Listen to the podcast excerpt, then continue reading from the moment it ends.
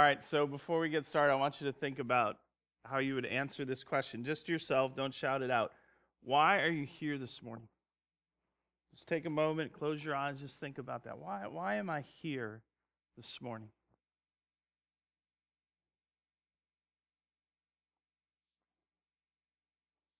So, as you dwell on the reason you're here, I want all of us to be reminded that God is here also.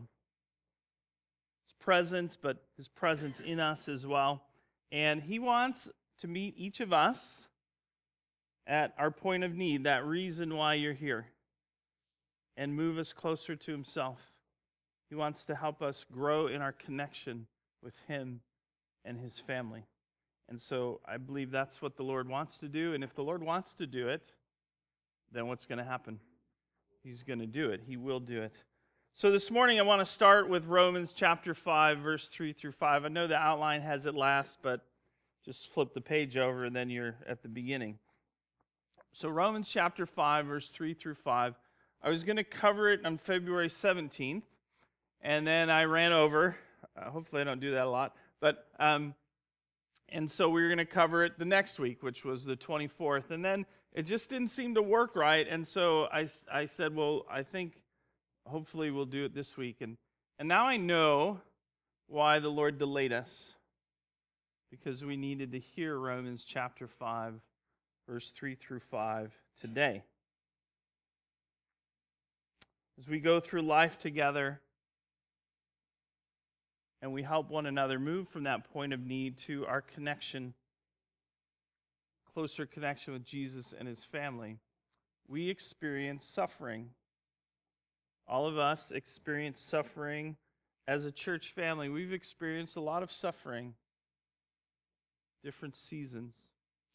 The last two weeks, with the passing of Bob Davis and Corky Stuck, our suffering was accentuated. And so today's the day we need to hear Romans chapter 5, verse 3 through 5. I'm actually going to bring begin in verse 2. It says this, through him Jesus we have also obtained access by faith into this grace in which we stand, and we rejoice in hope of the glory of God. Not only that, but we rejoice in our sufferings Knowing that suffering produces endurance, endurance produces character, and character produces hope. And hope does not disappoint, or I'm sorry, and hope does not put us to shame. Some translations say d- does not disappoint us because God's love has been poured into our hearts through the Holy Spirit who has been given to us. So, verse 2 reminds us of the hope we have in the glory of God when we're saved. We surrender our life to Christ, we receive the gift of eternal life, and that's our hope. We, not our hope like our guests, we talked about that a few weeks ago, but we have a certain hope that if we've given our life to Christ, we'll live forever, and we can rejoice in that. Amen? You live forever, you can rejoice in that. Amen? Amen? When your car breaks down, I live forever, it doesn't really matter. I rejoice, right? Okay, so we got that. But then Paul says, we also rejoice in suffering. So, as followers of Jesus, we're not immune to suffering. But Paul says we can rejoice in our suffering. How is that possible? How is it possible to have joy in suffering? Well, this is what Paul tells us. He says, because suffering produces endurance. Suffering produces, we're going to expand that word endurance based on the theologians and the translations. Suffering produces patient endurance, endurance without bitterness or rebellion against God. So when we have patient endurance, we're experiencing suffering, we're having patient endurance, it means we're not mad at God. We don't blame God for our suffering because we trust Him. Our faith is in Jesus. And so when we go through suffering, patient endurance. I trust God as I go through this. And then Paul says, this endurance through suffering with patience and without bitterness produces character.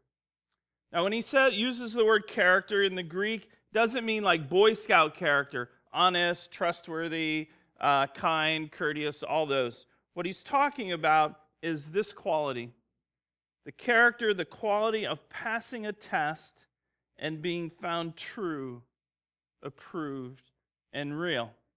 It's kind of like when your mom tells you don't eat the Christmas cookies in the refrigerator, I mean, in the freezer. They're for Christmas. And then she goes down and she opens the freezer the day before Christmas and she sees all the cookies are there.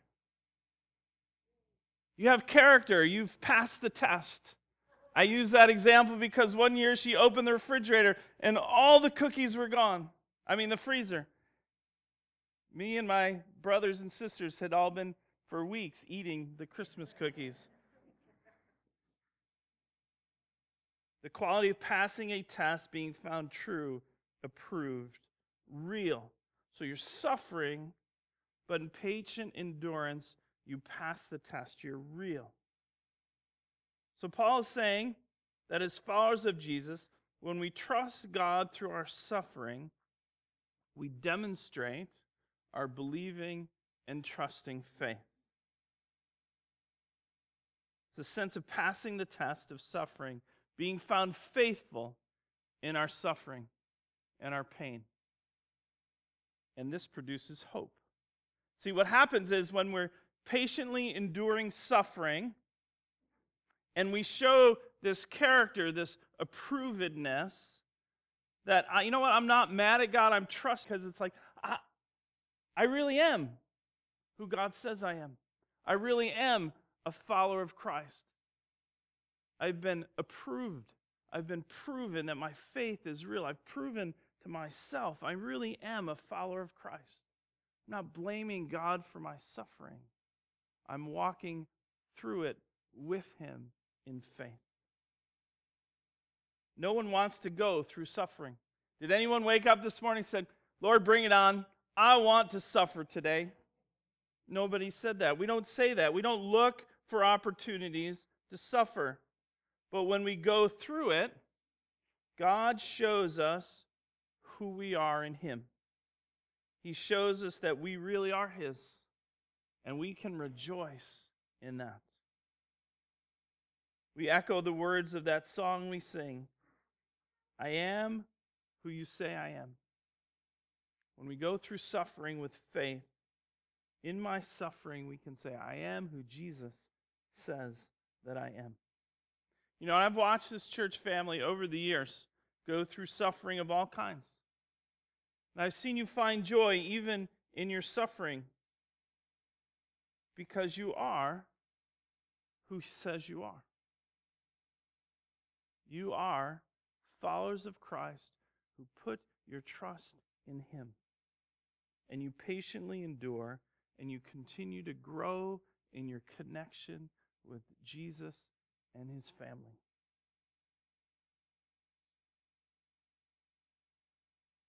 And we can find joy in that, even in our suffering. So, Romans 5 3 through 5 was for today. And we could stop there, but we're not going to. Unless you want to. Do you want to stop? I'll do like Nick the Greek does. Would anybody give me five, five more minutes? Anybody? And 10 people raise his hand and their hand. And he's like, good, I got 50 minutes. But nobody raised their hand, so I guess I don't get any minutes. All right, so now we move to Romans chapter 6. So flip the page, page 942, Romans chapter 6. In, in a, a few minutes, I'm going to ask Linda to come up and read verses 1 through 14, but I want to kind of set the stage. Who, uh, who likes airport security? Oh, you should all like airport security. Airport security ensures that nothing dangerous, theoretically, gets from the world we live in to that surreal world on the other side of airport security, right? You know the world I'm talking about. There's no guns, there's no knives, there's no explosives, there's no bottles of anything greater than three ounces. I don't know why three ounces is the magic number. Um, everybody who's in that world on the other side of airport security has permission to be there. They're either working there or they have a ticket. And those with tickets, they have a destination. And the only thing on that side of airport security is non prohibited items. Think about that. There's nothing there that's not prohibited.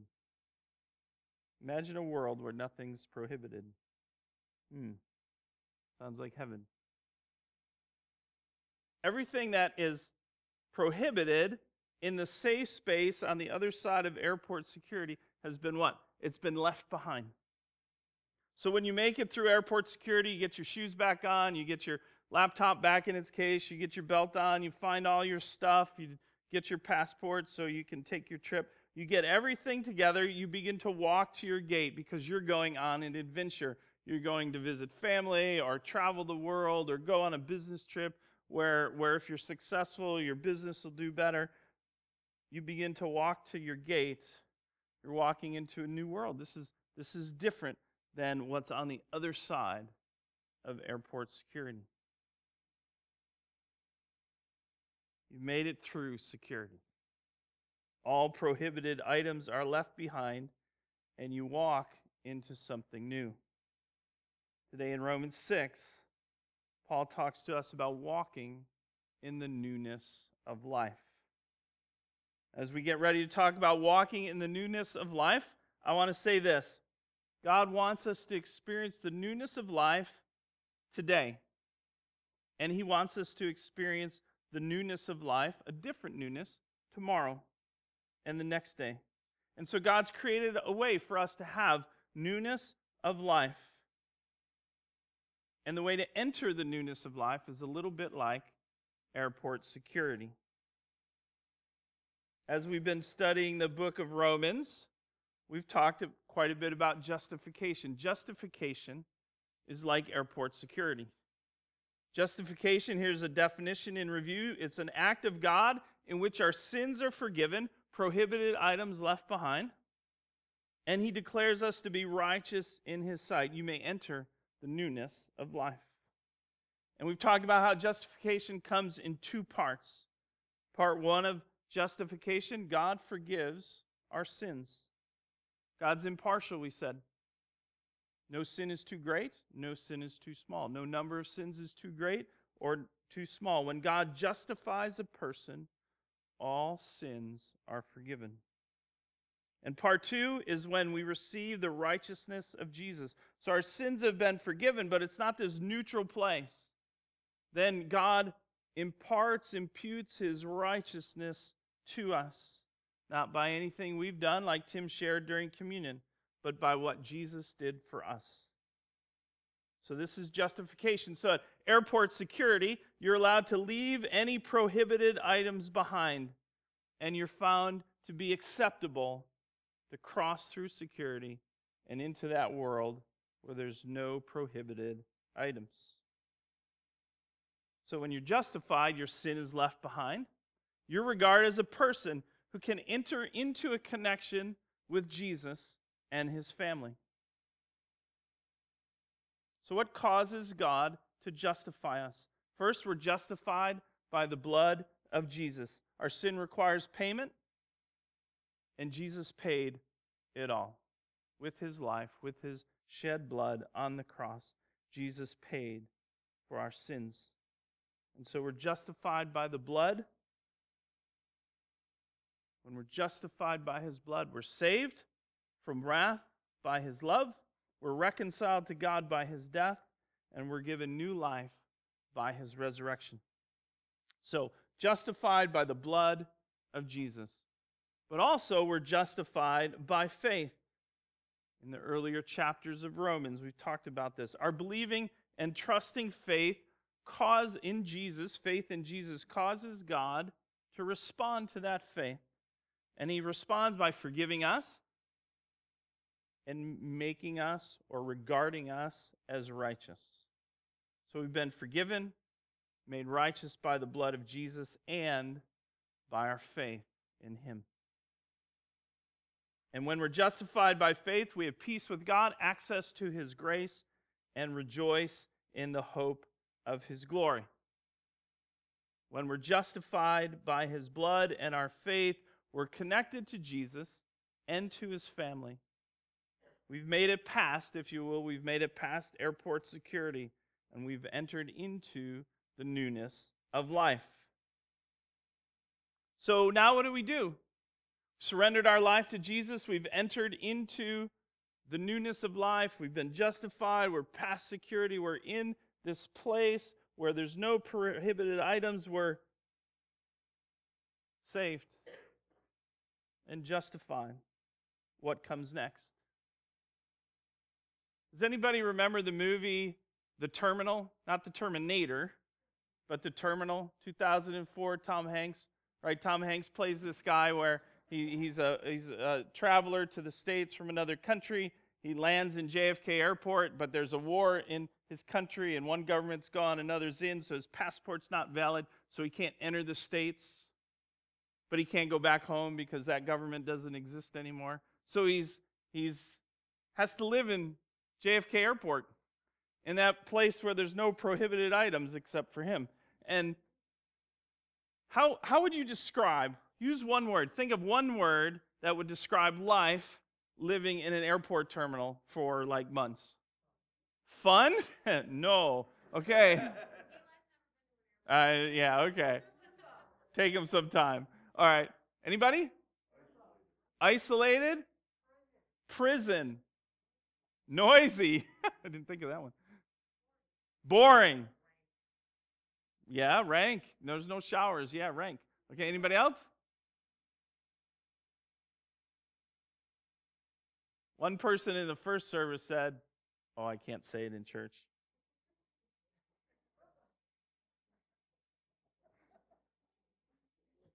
See, you all know what I'm talking about, though, don't you? All right. Now I can say hell in church. She said hell. She screamed it out. Second row, right there.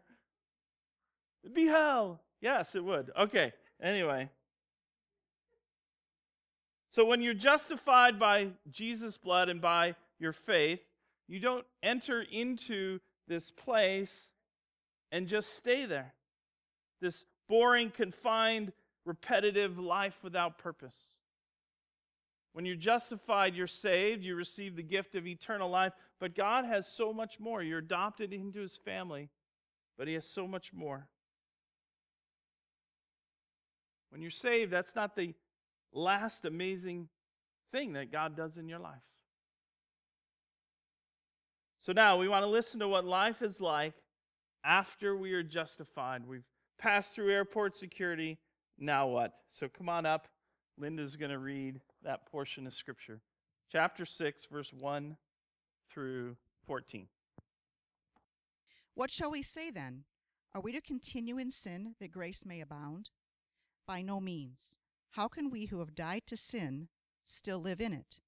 Do you not know that all who have been baptized into Christ Jesus have been baptized into his death? We were buried, therefore, with him in baptism into death, in order that just as Christ was raised from the dead by the glory of the Father, we too might walk in newness of life. For if we have been united with him in a death like his, we shall certainly be united with him in a resurrection like his. We know that our old self was crucified with him, in order that the body of sin might be brought to nothing, so that so that we would no longer be enslaved to sin. For one who has died has been set free from sin. Now, if we have died with Christ, we believe that we will also live with him. We know that Christ, being raised from the dead, will never die again. Death no longer has dominion over him. For the death he died, he died to sin, once for all. But the life he lives, he lives to God. So you also must consider yourselves dead to sin and alive to God in Christ Jesus. Let not sin therefore reign in your mortal bodies to make you obey its passions. Do not present your members to sin as instruments of unrighteousness, but present yourselves to God as those who have been brought from death to life, and your members to God as instruments for righteousness. For sin will have no dominion over you, since you are not under law, but under grace. Thank you, Linda. All right, so now now we're we're turning turning a corner from justification to talking about sanctification. Let me give you a, I know that's a big word, but that's okay. You guys can handle it. Sanctification, let me give you a definition. It's a biblical word, by the way. Uh, sanctification is a progressive work of God, so progressive, step by step, a progressive work of God and man, so man and God in partnership, that makes us more and more free and more and more like Jesus in our actual lives, our real lives, the real us. So we move from connecting with God through justification by faith and by the blood of Jesus to um, connecting with God through sanctification by believing, faithful, trusting faith. So, sanctification is like the journey we take with God after we pass through airport security. We're not going to live in the terminal, we're going to go on a great adventure. So, in the first 14 verses of Romans, Paul gives us a picture, not a complete picture, but a picture of um, sanctification. In fact, he doesn't even use the word sanctification in those 14 verses, but verse 19 he does. So, guess what we're going to talk about next week, too? Sanctification. Oh, man, you guys are on it. All right, so sanctification is this partnership between God and man, God and women, that helps us, that takes us from our point of need to become more and more like Jesus and have less and less sin in our lives. So it's a partnership between God and his followers. So, what is God's part then? What is God's work in sanctification? If it's a partnership, God has a part to play and we have a part to play. What is God's part? Well, in verse 3, Paul says that when we become followers of Jesus, we were baptized into Jesus' death. When we become followers of Jesus, God enters into a relationship with us. And so, part of God's work in sanctification is to be in a relationship with us. He doesn't just save us, He embraces us. How did, how did the words in that song go? Um, um, we're, we're, we feel like we're surrounded, but He surrounds us. How's that go? Right, right. We're surrounded by God's embrace in the process of sanctification.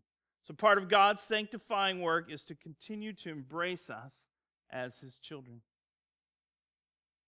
In verse 4, we see that part of God's sanctifying work is to walk with us in the newness of life. Verse 4 says this We were buried, therefore, with him by baptism into death, in order that just as Christ was raised from the dead by the glory of the Father, we too might walk in newness of life. So when we're justified, God gives us new life. Then God embraces us as his children and he takes us on a great adventure. He walks with us in newness of life. And then in verse 7 and 8, we see that part of God's sanctifying work is to set us free from sin. So at justification, we're set free from the penalty of sin, but we still struggle with sin, don't we? Or is that just me? Okay, we all struggle with sin. So God's work in sanctification is to set us free from sin after we sin and when we turn to Him for help. This is repentance. I think the best description of repentance is 1 John chapter 1 verse 9. It says this, if we confess our sins, he is faithful and just to forgive our sins and to cleanse us of all unrighteousness. So part of God's sanctifying work we see in Romans chapter 6 is to help us become more and more free from sin and more and more like Jesus by embracing us as his children, walking with us in the newness of life, and setting us free from our sin. That is what God does. That's awesome, isn't it? That God is busy doing all those things in our life, embracing us, walking with us, and setting us free from sin. Walking in the newness of life. Betsy and I like to walk. We walk almost three miles almost every day. But can I make a confession? Somebody said, Yeah, please. Oh, this is the good part. Sometimes when she asks me to walk, I don't want to walk. I'm tired, I'm distracted, I don't have time, it's too much work to get the hat and gloves and boots and scarf and all that stuff on, and it's only October, and uh, and I know it's going to be painful because of the wind, not because of her, because of the wind, because of the wind and the cold. But uh, 99.9 times out of 100, I say yes when she asks me to walk. Why? Because I love her and I want to be with her. And all that other stuff just doesn't matter. So I always say yes, almost always. And God's work in sanctification is like that. Coming to us and saying, hey, let's go for a walk. We have things to talk about. We have places to go. We have people to meet. Walk with me, Jesus says, in the newness of life. You know, we say God's mercies are new every day. And so every day God says, let's take a walk and let me show you my new mercies today. So, what is our work in sanctification? Paul gives us two parts of our work in sanctification. First, in verse 11, he tells followers of Jesus, Consider yourselves dead to sin and alive to God in Christ Jesus. So every day, we must recognize in our minds and in our hearts that we are, as followers of Jesus, we are dead to sin and alive in Christ. And that every day is an opportunity to experience the great adventure, to walk in the newness of life. So when you get up in the morning, do you see the new you or do you see yesterday's you? When you start your day, are you looking ahead into the newness of life? Are you looking into the shadows of the past? When we're looking at our past, it's like shadow boxing. You ever shadow boxed? Somebody in the first service says, Yeah, and I never win.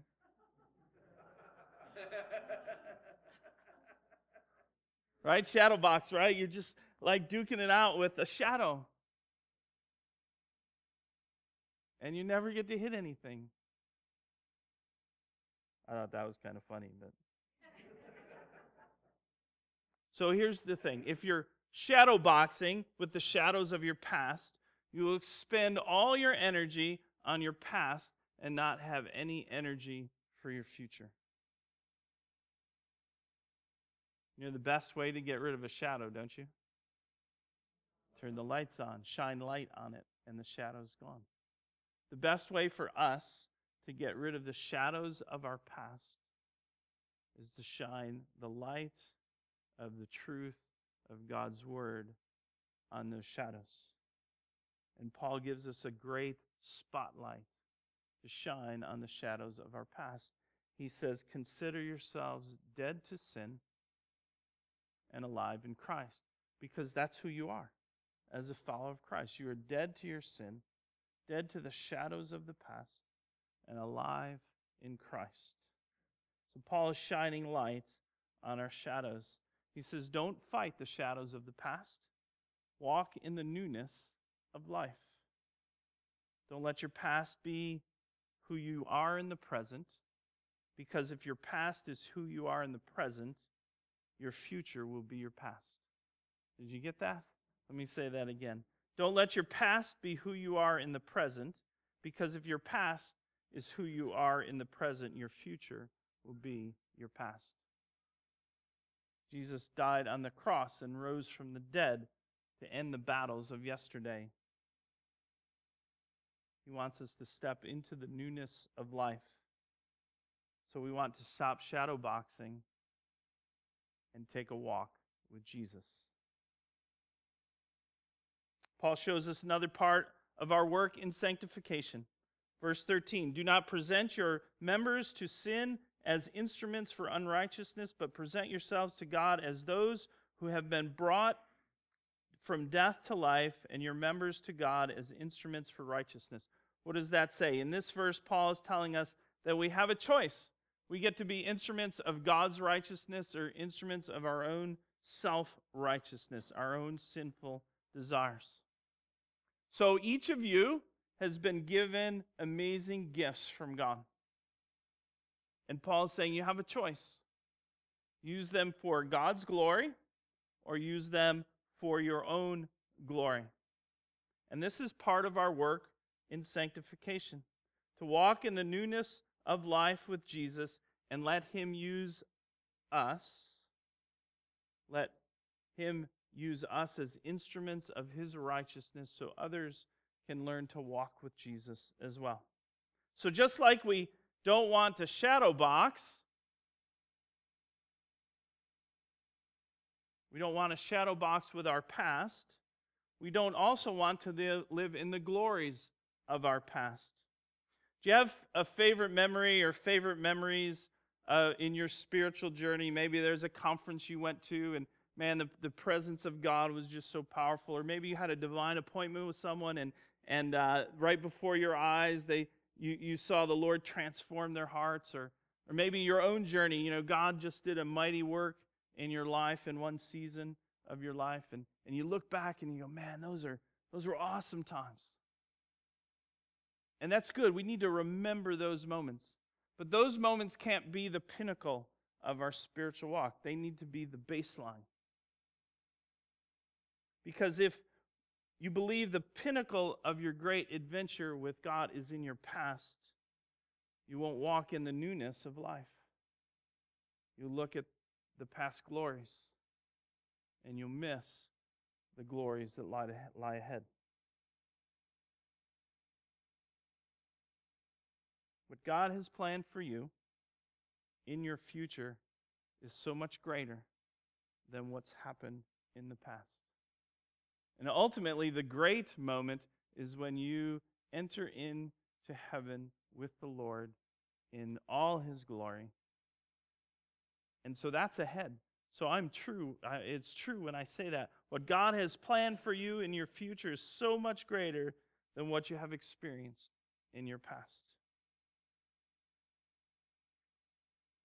So if we live in our past glories, we will be like the old wineskins that Jesus talks about in Matthew chapter 9, verse 17. He says this Neither is new wine put in old wineskins. If it is, the skins burst, and the wine is spilled, and the skins are destroyed. But new wine is put into fresh wineskins, and so birth both, so both are preserved. So our work in sanctification is to present ourselves to God, present ourselves to God each day as His instruments for His glory. We're presenting ourselves, and He makes us new wineskins, and then He puts new wine in those new wineskins, and we walk in the newness of life. Corky, our dear friend and sister in the Lord, who went to be with the Lord just this past Monday, She's a great example of this, of this sanctification process, this work that God has for us to draw closer to Him and be more free of our sins. She didn't spend a lot of time shadowboxing. Instead, she spent her time walking in the newness of life.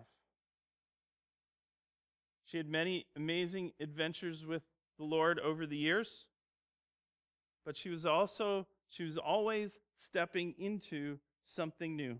She was always looking for new ways to be an instrument of God's glory. Let me give you an example. Just a year ago in January, she came to me.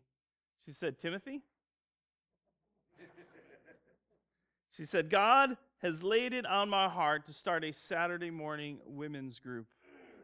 And this is what I think he wants me to do. And, and she had notes and scriptures and I mean, the Lord had spoken clearly to her. You know how old she was? 83. She was not living in her past. She's like, all right, God, what is next? What is next for me? I'm 83. Let's start something new.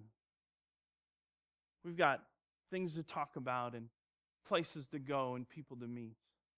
83 starting something new. Sometimes we get trapped in time. And we confuse walking in the newness of life with just stepping into tomorrow.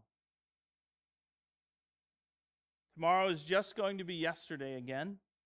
Tomorrow is just going to be your past relived one more time unless you step away from the shadows and you walk in the newness of life. You stop shadow boxing and you say to Jesus, Let's go for a walk. I got to tell you this during uh, connection time, uh, little Patrick uh, Luca, he's two. I don't know why, but he likes me. And um, he grabbed my hand and he started tugging, and we went for a walk all over the church. We just walked. I'm like, I don't know where Patrick wants to go. I'm just going to let him lead me around.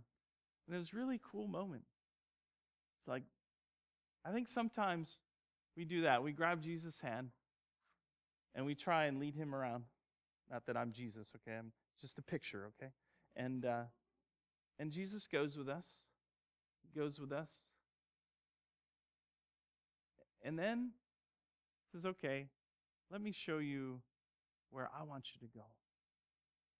You know, and it was it was awesome because he's leading me around, and I'm like, "Man, I really want a donut."